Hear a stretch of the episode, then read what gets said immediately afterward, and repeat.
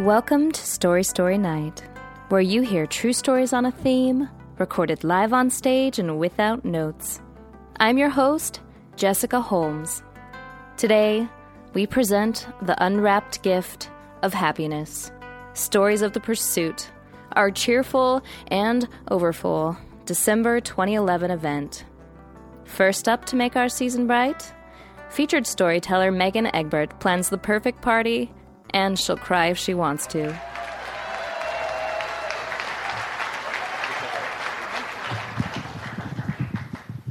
Thank you.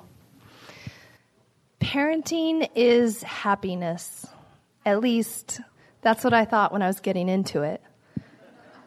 I mean, all of the diaper commercials and parenting magazines, they make it look like absolute bliss.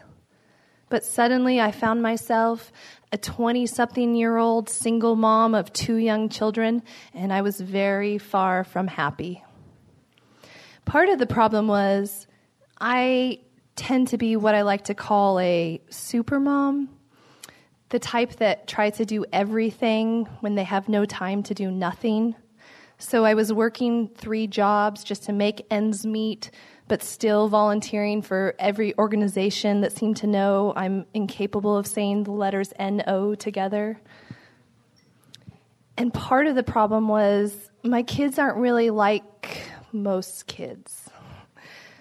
And I know that you hear a lot of parents say that, but usually it's followed by my kids aren't really like most kids, they're really mature for their age. And that's not actually what I'm saying at all. so, my kids aren't really like most kids because they're kind of crazy. Maybe just a quick show of hands anybody in the audience who's ever known or met my children before? Oh my gosh. wow.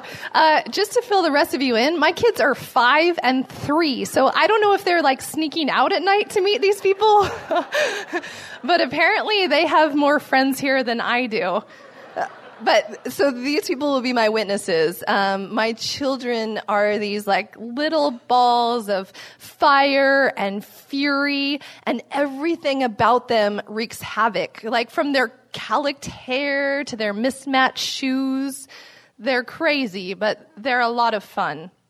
And as an endearing parent note, I know that no boys are ever going to mess with these girls. I assure you. so the story takes place when my oldest Evan was three years old. And Evan was pretty much born on a stage. I don't know where she gets that from, but she has to be the center of attention at all times. And on this particular day, she was slowly dying because it was her sister's first birthday. Yeah, and nobody was paying attention to Evan. So Lulu is the baby in the story, and it was her first birthday.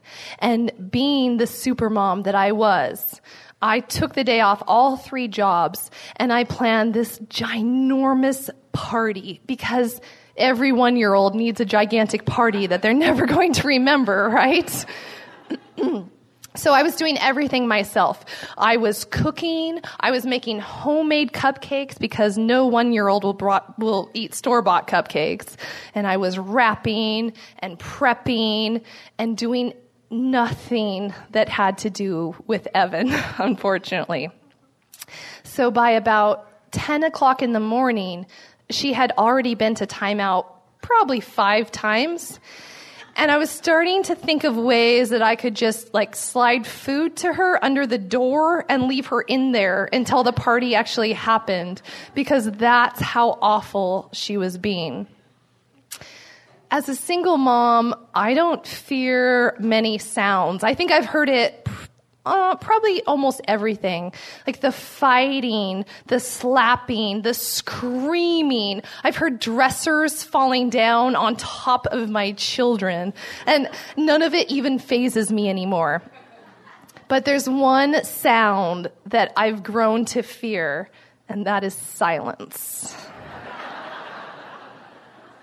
so on this day, I was literally beating eggs with one hand for these homemade cupcakes and spoon feeding Lulu with the other hand, not the eggs. I'm not that scattered of a parent, but something like edible for children. And I realized it had been silent in the timeout chamber of doom for about five minutes. And I literally almost sprinted up the stairs. And before I could even reach the top of the stairs, I heard a sound, and I've heard lots of sounds, as you remember, that will haunt me to this day, honestly, because I heard Evan choking in her room, and I wasn't even up the stairs yet. And I couldn't get to her room fast enough. And when I finally got there, I saw her three year old little body balled up on the floor her hand clenched next to her face, visibly choking on some unidentifiable object, and I froze. And I ran to her and unballed her hand, hoping to, to get some insight into what she might be choking on. And I opened her fist, and there laid a long, shiny silver metal screw and I instantly knew that that's what was lodged in her throat as well. So, choking is a fear for all parents, right? But usually we worry about like grapes and things. Uh, this was so far out of my realm. I had no idea what I was even rooting for to happen in this situation. Like, do I want her to swallow this? Do I want her, you know, I, I couldn't even like think of what I wanted to happen. And I read a lot of parenting books before I had children. And I promise you, I remember nothing about children swallowing screws at any point in any of these books. Luckily for me, I didn't have to think about it for too long because she managed to swallow the screw about 10 seconds after I walked into the room. But I just said, luckily. I, I, didn't even know if that's what should have happened because although she was no longer choking on a screw, she now had a screw working its way down her esophagus into her stomach. So, three hours later, a trip to the emergency room, multiple hospital personnel, x rays, and thousands of dollars spent we got confirmation that, in fact, the screw had worked its way to her stomach without causing any damage and was in a position that she should be able to pass it without needing surgery. Good news, right? So, the events that took place at the hospital could be an entire story of its own. I will spare you the details, but I will say all parties involved cried at some point. I mean, me, the children, hospital personnel. It was ugly. It was really ugly. And being the supermom that I was, I still couldn't let go of that idea of the cupcakes I was supposed to be making and the fact that they weren't yet in cups and they certainly weren't cake. So, as soon as we got out of that hospital, I was determined we are having this party. But I had to let go of the cupcakes. There was no time. So we left the hospital and went almost immediately to Fred Meyer. The one year old was going to have a birthday party, but she was going to have to be indignified enough to eat store bought cupcakes. She'd recover, I decided. So I flew around Fred Meyer with fury that could only be matched by that of my children. I shopped, they screamed. One of them, it made sense, right? Like she had a screw in her stomach. And she'd had to hold still for longer than she's ever had to in her entire life. The other one, I, I had no idea. It was like this this solidarity wail that I didn't even know what was wrong with her. I figured she was just distressed from the entire day. I ran out to the parking lot after buying the cupcakes. I threw the screw swallower in the car, locked her in her car seat. I threw the cupcakes in the trunk. I went to pick Lulu up out of the car and she gave this loud one year old bellow and started wailing, and she didn't budge. and I looked down and I saw the second sight of the day that I'll never forget. Because Lulu had somehow managed to get her fat little baby foot stuck not in the slots for fat little baby feet, but one of the tiny slits on the side of the shopping cart. Deep breath, right? Okay, uh, I already handled like a metal sharp object swallowing child on this day. Certainly, I can get my kid out of a shopping cart, but I couldn't. Because not only was her foot through one of the tiny little slits on the side, but it was swollen because it had been there the entire trip around Fred Meyer. So I did what any rational person would do in this situation, and I sobbed. in the parking lot of Fred Meyer, I sobbed and I cursed all those parenting magazines and all those diaper commercials that made this look like happiness.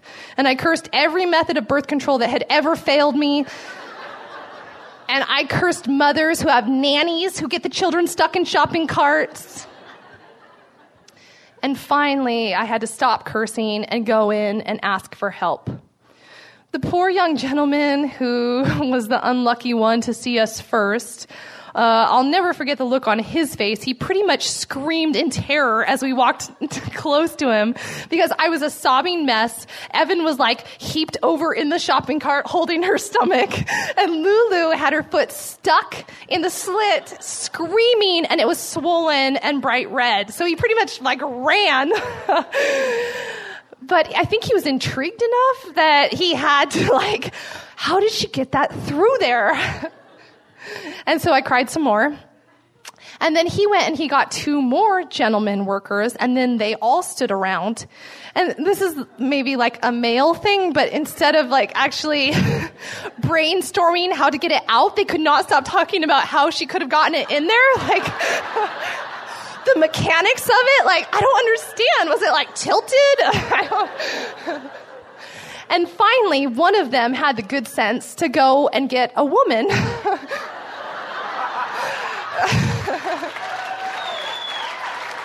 Yeah. Who honestly, though, still didn't know what to do. but she did say the one statement that I'm pretty sure got one of these employees a nickname on that day because she looked at it and she said, There's no way that foot is moving without lubrication. So I started thinking of our options. Um, Crisco is pretty messy. Uh, butter smells funny, and it's her birthday. Um, baby oil, maybe that's actually its intended purpose. I'm not sure. But the young gentleman had a different idea, and he went running off. And then a few moments later, he came bounding back through the aisles, like hand above his head, triumphant, like our saving grace. And he was holding a bottle of KY jelly. So nothing should have surprised me on this day at this point, but I assure you, if the parenting books like gloss over swallowing hardware, there is never a mention that someday your child will be lubed out of a shopping cart in the middle of Fred Meyer. But in this employee's defense, like, he nailed it. Like, we lubed her right out of that cart. it was amazing. And those sweet Fred Meyer people actually gave me the bottle of KY jelly. because apparently at this point I looked like somebody that needed a free bottle of KY jelly. we eventually made it to the birthday party. I honestly can't tell you a single thing that happened except for that I'm sure people ate and didn't even hate the store bought cupcakes and nobody swallowed any metal objects because that's all I was really focused on at that point. But what I can tell you is sometime that night, it dawned on me that nothing I had done for this party or on this day had been in the pursuit of happiness. Not mine, and surely not Lulu's. She was one years old. She didn't care about any of this. what I had been doing was some sort of like, sick idea that the type of party I threw for my child reflected on the type of parent that I am. It had everything to do with people's perceptions of me and nothing to do with happiness. And I can tell you what would have made all of us a lot happier on this day.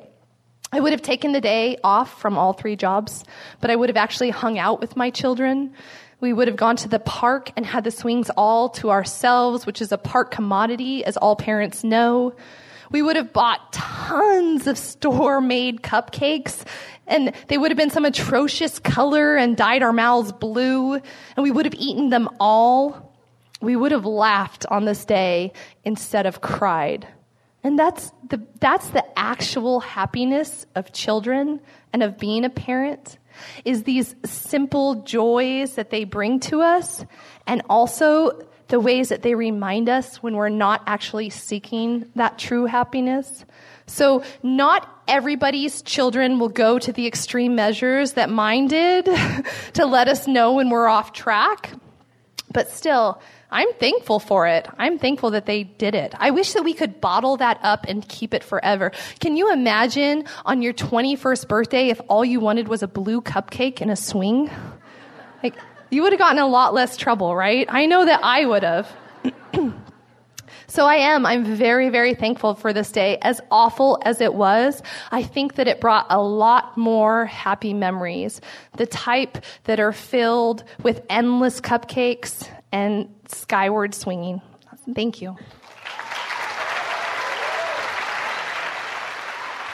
Thanks, Megan. Happiness comes in all packages, but I think most of the time, real happiness is finding the gift of your true voice, even if there are tears along the way. So resolve to explore the richness and depth of your storied past. In 2012, Story Story Night is asking for your best story or stories. No theme necessary, no submission parameters, really. You can email it or record it or just tell it to us. Then maybe we'll build a future show around you. Learn more soon at storystorynight.com. Next up, story slammer Anjuli Waybright finds alone time joy in the immaterial spirit of material things. My name is Anjuli Waybright. It strikes me as I hear everybody coming and sharing their stories tonight that there isn't just one piece of happiness. We, we have stories throughout our lives that remind us there's Mud Mountain that you've created in the dirt lot behind your house and created mud pies and thrown them at neighbor kids for hours that brings you joy. There's those little moments when grandma has given you her most special baking spoon this weekend, when I found myself alone for Christmas, I took out that spoon and I made so many great dishes. I made chocolate chip cookies, and there's some little bit of magic that goes into each one because of that magic spoon that Grandma gave me. And I'm brought just nearly to tears with joy. In 2009, I lost my grandmother.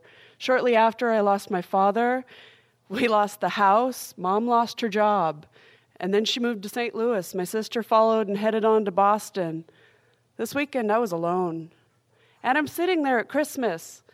And I made this great dinner with the magic spoon, and I'm feeling pretty sorry about myself. And I'm sitting in the living room, and I, and I cried quite a bit. And I'm reminded that sometimes loss reminds you of what you're most happy about. And all those years that I rejected the holidays, rejected the traditions, I don't want to put tinsel on another tree or vacuum it for six months following. but it's these little traditions that, that end up building our happiness over time. We, we sometimes will try not to get together with the family because it's stressful and we're going to fight. But this Christmas, all I wanted was somebody to argue with, somebody to, to tell me, you know, why are you not married yet? No kids, you know, mom's still waiting for her grandbabies, you know.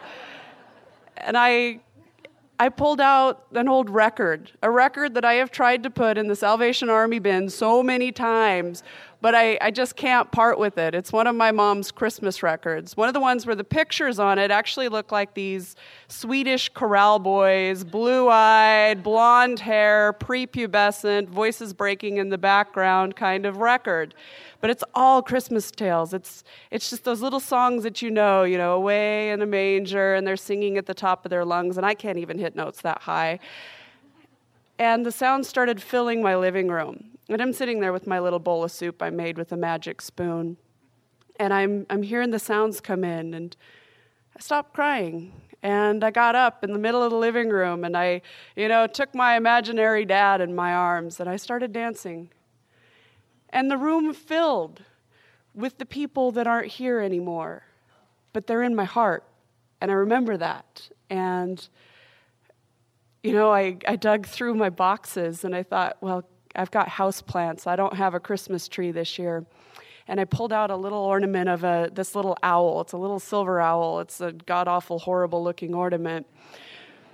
But I decorated a house plant with it, and suddenly I had a Christmas tree. So I've got the music, I've got my dinner with my magic spoon, and I have this incredible essence of a family that I couldn't have with me, but they were with me at heart. And there's a lot of people I think that spent Christmas alone this year, and I hope that they were able to connect with somebody and they were able to have something fill them up too. So happiness comes in those funny little ways. It'll come when you hear the baby laughing on a Googled YouTube video. You're going to get that little warmth of happiness just from a hug when somebody holds on a little longer than you were expecting and and they just don't let go you realized how loved you are.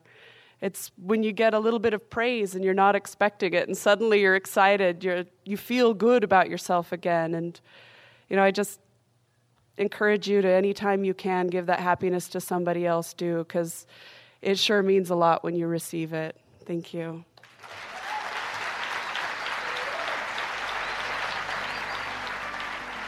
Thank you for listening. Story Story Night is brought to you by our fearless leaders, Jessica Holmes, that's me, Anna Demetriadis, and James Stead, as well as studio instructors Elizabeth McKetta and Kate Riley. Theme song music and podcast production are by the cheerworthy Dan Costello. Hear more at hearcostello.com. Our partners include Boise State Public Radio, the Boise State Story Initiative, Neighborhood All Stars, The Rose Room, Bricolage, and Red Feather. A big thanks goes out to our Story Story think tank and volunteers. Join us on the podcast next week for another dose of happiness. Learn more at storystorynight.com.